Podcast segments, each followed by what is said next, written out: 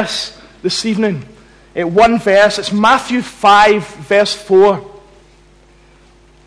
which says, Blessed are those who mourn, for they will be comforted. Blessed are those who mourn, for they will be comforted. Many of us know personally what it's like to stand at the graveside of someone we have loved. We know that feeling, that, that heartache, that gut wrenching pain and sorrow as we see a loved one lowered into the ground, or indeed uh, go behind the curtain at the crematorium. If you've not experienced that, if you're too young, it's coming. And I can tell you that it's sore. It is painful. Even just mentioning it now for some of you will be really difficult as you, as you choke up or maybe choke back some of those feelings. As you remember that day and that loved one. Now, let me ask you a question. When was the last time that was how you felt about your sin? When was the last time you felt that gut wrenching agony as you thought about how you had turned away from God, of how you had disobeyed His word? When was the last time you felt like that? Let's make it a bit more personal. Have you ever felt like that? Jesus says, Blessed are those who mourn, for they will be comforted. You know, at first reading, it seems odd. You see, that word blessed is a word about position. Someone who is blessed is living under God's smile. Someone who is blessed is living under God's favor. Jesus is saying that the best life is the blessed life. Someone who is following Him. And the best life, Jesus says, for Christians, for His followers, is to be in mourning. Now, again, it doesn't seem to make much sense. You know, Christians are thought to be miserable enough as it is. What is he talking about? Now, please don't misunderstand. Our Lord Jesus is not saying that if we experience a death in the family, say, then we automatically experience God's blessing. There's no biblical promise of blessedness when death strikes. Yes, God will comfort those who mourn, his followers, his people. And only true followers of the Lord Jesus can know the promise uh, uh, uh, and hope and comfort in the face of death that the Lord Jesus gives. But the mourning that is being referred to here is that mourning over sin it's that sorrow over that shame and guilt, that pain that sin causes in our lives. And Jesus promises to, of, of his followers that if we mourn over sin, then we will be comforted. And tonight, I just want to tell you, I just want to show you two distinctives of people who are following Jesus, who are mourning over their sin. And I want to show you how Jesus comforts those of us who are mourning over a sin. So, my first point is this. Perhaps the guys at the back could put it on the screen. I, I did try and get it to them this week. Yes. Mourners see sin as Jesus sees it. Mourners see sin as Jesus sees it. In case this is your first time here at Charlotte Chapel, if a, if a friend has brought you along, I want to make it really clear how Jesus sees sin. Matthew helps us out uh, just a few verses later, the one we've read. If you look down to verse 21, you see a little headline in your Bible that says murder. That's how we say it in Glasgow. Murder. And you might be thinking, of course I know what Jesus is going to say about murder. But let's read. You've heard it. You've heard that it was said to the people long ago, do not murder. And anyone who murders will be subject to judgment. But I tell you that anyone who is angry with his brother will be subject to judgment. Again, anyone who says to his brother, Raca, is answerable to the Sanhedrin. But anyone who says, You fool, will be in danger of the fire of hell. Now, again, a little further on in verse 27, Jesus speaks about adultery. And again, you might be thinking, well, I, I know exactly what Jesus is going to say about adultery. He's going to say, don't do it. But look what he says. You have heard that it was said, do not commit adultery. But I tell you that anyone who looks at a woman lustfully has already committed adultery with her in his heart. If your right eye causes you to sin, gouge it out and throw it away. It is better for you to lose one part of your body than for your whole body to be thrown into hell. And if your right hand causes you to sin, cut it off and throw it away. It is better for you to lose one part of your body than for your whole body to go into hell. It's not just the act of murder that matters to God, it is the heart attitude of hating people. It's not just the act of adultery that matters to God. It's the heart attitude of lusting after the wrong person and lusting after a man or a woman. And the Lord Jesus goes on through this Sermon on the Mount to highlight it's the heart attitude he's getting at, whether it's to do with marriage or, or telling the truth. Sin is much more serious and much more ingrained and much more deadly than we ever think. That's what Jesus is telling us about sin. But by contrast, think about how our society thinks about it. It openly approves of sin. It shrugs off sin as if it doesn't matter at all. God is called the imaginary spirit theory. Blasphemy is used just to get cheap laughs. Almost every movie aimed at teenagers uses sex and love and romance in completely the opposite way to what God has said. Think of The Apprentice, okay, the TV show. It seems that to, to actively get ahead in business, you have to be willing to slit your own granny's throat and then nick money out of her purse. That's what's held up as good business. But sin, Jesus says, is hateful to God. It is a turning against our Creator who daily provides for all our needs. It is doing the opposite of what He wants. It is complete ingratitude and disregard towards a holy God. Thomas Watson, a man who lived 300 years ago, says this Sin makes people worse than toads or serpents. I don't think that's a compliment.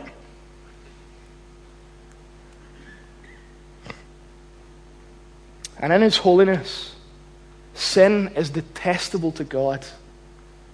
It causes Him much grief. God never just shrugs His shoulders at sin, He never says it doesn't matter. He never thinks, oh, oh well,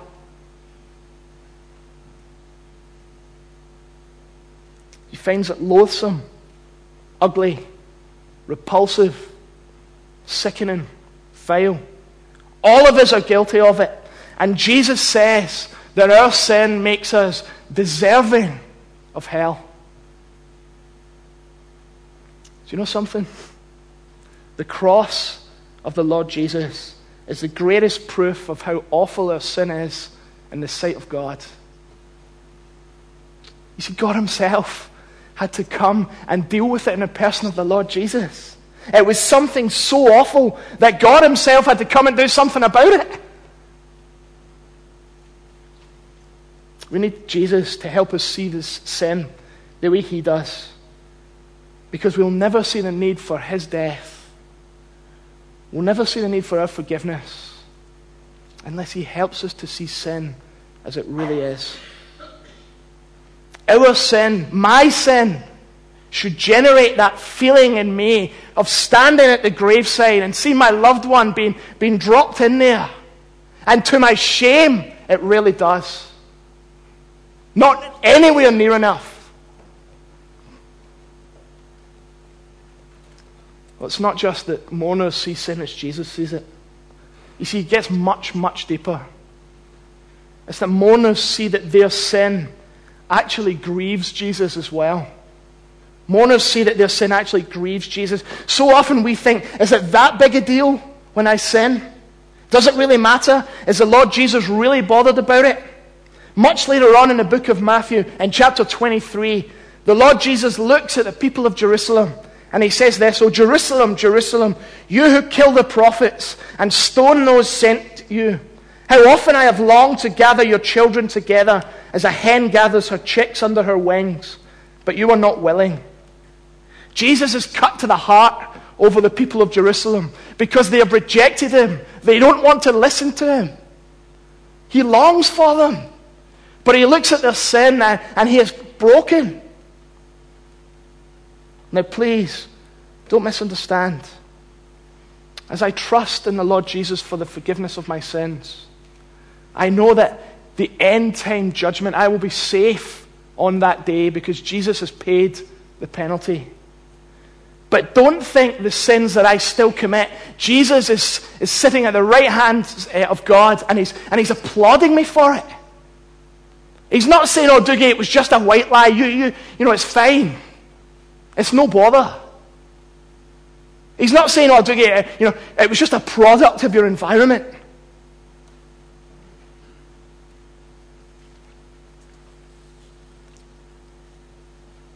Jesus has saved me to live a holy life. When I give in to temptation,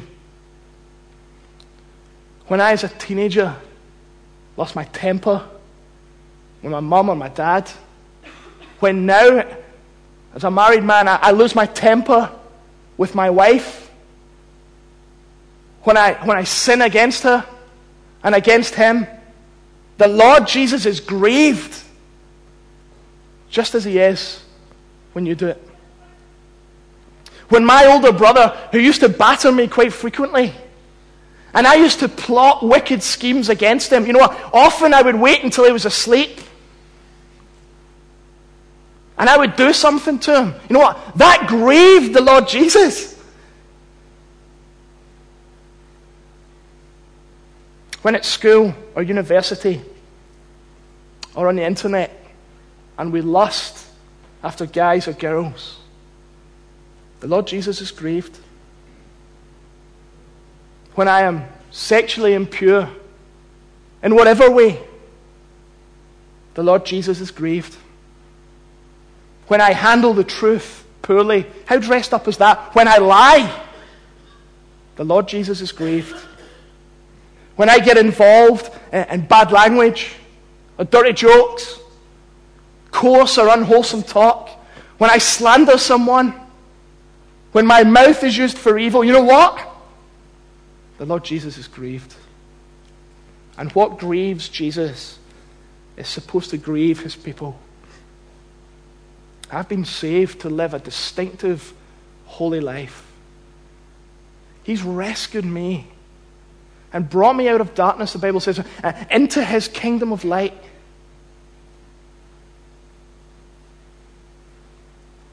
What should mourning over sin produce in those of us who love Jesus?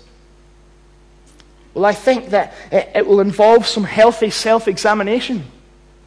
Perhaps as I lie in bed tonight and I think back over the day, I will think, what are the things that I did that I shouldn't have?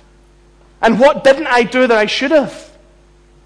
When I've been speaking to people, maybe I'll think, what did I say that I shouldn't have said? What shouldn't I have said that I did? If we do that any night of our life, we will find that there are things we ought not to have said that, or ought to have said, or not done that we should have done.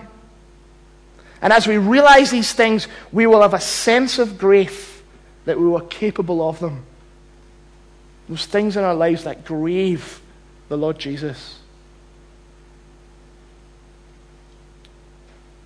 There's a distinction between worldly sorrow and godly sorrow. You see, worldly sorrow says, Look at the mess sin has got me into. Godly sorrow says, Lord, I have sinned against you. Please forgive me. Godly sorrow leads to repentance, turning away from those sins, and confession, verbal confession. Mourning over sin will involve me not being happy just to keep on falling at the same fences time and time again. So at home, when I lose my temper, I will ask the Lord Jesus for forgiveness. I will confess that, yes, I have been sinfully angry. And then I will go and seek out my wife or my mum or my brother or whoever and ask for their forgiveness.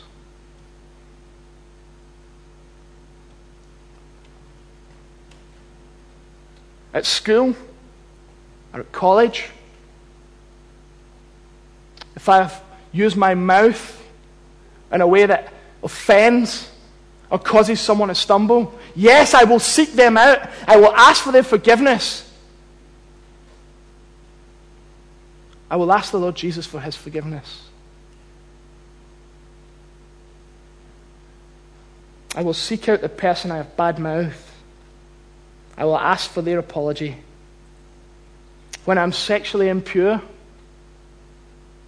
I will confess it to the Lord Jesus. I would ask that He would cleanse my mind, that He would help me to love Him more than those images, more than the acts that I've done. If I'm married, I will go and confess it to my spouse and ask for their forgiveness. I will seek out the help and loving discipline of the local church. If I'm not married, if I'm single again, I will confess it before the Lord Jesus. I will ask for his forgiveness and I will seek the help and discipline of the local church. I'll go to a pastor or my youth leader. I will become accountable. I will seek out their help. When I lie, I will confess it to the Lord Jesus. I will seek out the person that I've lied to. I will tell them the truth. I will ask for their forgiveness. When it doesn't even register to me that people I know and love who don't yet love the Lord Jesus themselves, and I've missed 10 opportunities that day to speak about Him, I would say, Lord Jesus, please forgive me. Please give me another opportunity to speak to them. And I will go and do it. I mean, we don't have time to go over all the more subtle things pride, greed, worry, prayerlessness, putting anything in the number one place God, is, eh, God should have in our lives. You know, 10 years ago, I went to India. Okay, and I, I, I'd read and I'd seen on the news slums. And I thought I was prepared for what I was going to see and experience and, and hear. But then I actually went there. And when you go and you're standing there and you see that poverty, and you see how people are living there, and you experience the sights and the sounds and the smells, it hits you like a sledgehammer. When we experience the depths of our sin, there is such reality there. There should be such grief that we should be in mourning over them. But it shouldn't leave us hopeless and helpless. You see, it's supposed to drive us to the one place where we can experience real and lasting comfort. You see, the third and last of our points tonight is that mourners see that comfort is found only in the Lord Jesus. Now, here's a true wonder of God's grace. If we see our sin as Jesus does, and if we're mourning over it, and we turn to Him, He gives us a, a solid gold, 100% watertight uh, guarantee that we will experience the blessing of His comfort.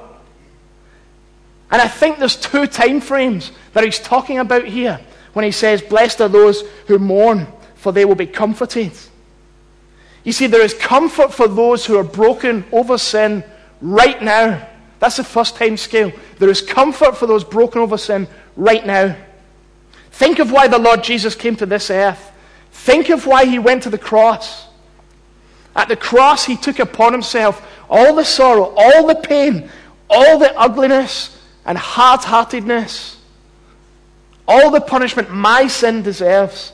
At the cross, as I mourn over my sin, I know the supreme comfort that the Lord Jesus has been punished in my place, that he faced all the charges against me. Every one of my sins was placed on him. He took them all. And I can know the awesome assurance that my sins will never be held against me personally because Jesus died for them. and three days later, he was raised again to life to prove to me that that slate has been dealt with. That I can experience new eternal life, a new relationship with the living God. That I don't have to be afraid. That I can be comforted right now as I trust in Him. You know, at the cross, Jesus binds up hearts that are broken over sin. There's a story in Matthew 9 about a man who was paralyzed. Uh, if you've been a Christian for any length of time, you might know the story. Uh, the man's got four friends, Mark says, and they go to a house and it's too crowded and they can't get in to see Jesus. To the, so they go up on the side of the house and, and they make a hole in the roof and they lower him through the hole. You, you know that story? Some of you? Yeah, nod your head if you're still with me. Yeah, great. Excellent. Some of you are still uh, with me. In Matthew 9, verse 2, Jesus says to the man, Take heart, your sins are forgiven. An older version of the Bible, the, the authorized, the King James, says this Be of good cheer, thy sins be forgiven thee. Be of good cheer, thy sins be forgiven thee. You know what? I love that phrase, be of good cheer. I'm going to try and reintroduce it, okay? For Christians, we, if you're a Christian tonight, if you trust in the Lord Jesus, be of good cheer. Your sins have been forgiven. Something I've found to be true down the years is that the more I've learned to mourn over my sins, as I turn again to the Lord Jesus, He comforts me and brings me good cheer. Now, I don't know if it produces this effect in everyone, but when I'm of good cheer, I like to sing. And I don't just sing any old stuff. I, I, I, like to sing the songs that probably I remember as a kid, my grandparents singing to me about the Lord Jesus. Jesus sought me when a stranger, wandering far away from God. Or, or, or another one, my sin, oh, the bliss of this glorious thought, my sin not in part but the whole, is nailed to his cross, and I bear it no more. Praise the Lord, praise the Lord, O my soul. This the power of the cross. Christ became sin for us, took the blame, bore the wrath. I stand forgiven where? At the cross. Be of good cheer. I can know comfort right now because Jesus has dealt with my sins. So we can be comforted now. But there's another time scale because we will experience ultimate comfort one day in the future. While we continue to live in a world tainted by sin, not a day will go by where we don't have a reason to mourn over our sin or the sin that we see all around us in the world. But when the Lord Jesus returns and he establishes a new heavens and a new earth, you know what the Bible says? There'll be no need for hankies, for hospitals, or hearses. There'll be no need. And he will wipe away every tear from our eye. And we will have that glorious relationship with Him, a world untainted by sin whatsoever. There will be no need for mourning ever again. It will be glorious.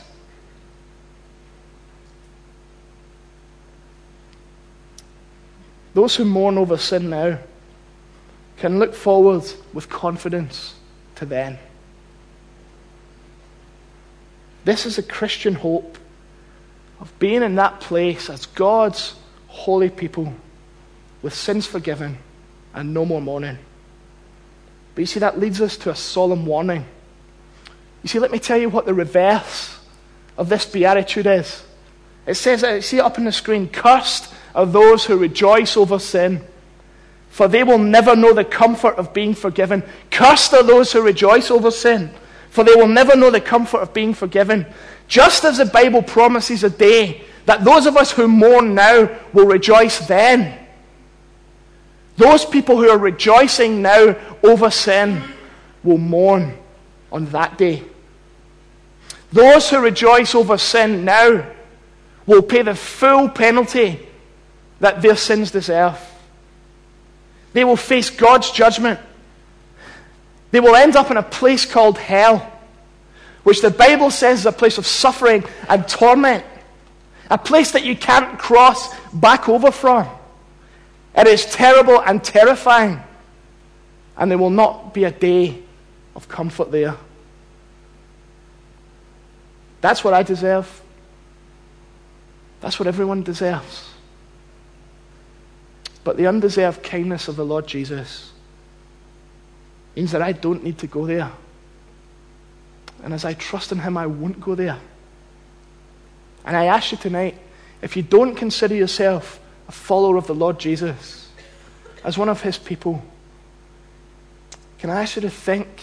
Think hard. Do you have that assurance, that comfort of knowing that on that day you won't be mourning, but you'll be rejoicing? Have you trusted in Him for the forgiveness of your sins? And as you trust Him, you can have that comfort right now, knowing that that day you will experience ultimate comfort. If you have not started to see sin as Jesus sees it, I would urge you to look again at His death and His resurrection. It's there we see how much God loves sinners. It's there we see how much He wants us to be comforted as we mourn over our sin and we rejoice in Jesus. It seems strange. The only way to be truly happy, to live the best life, to be blessed by God, is to be in mourning over our sin. But that's the only place, as you turn to Jesus, you will find any lasting comfort. Let me pray.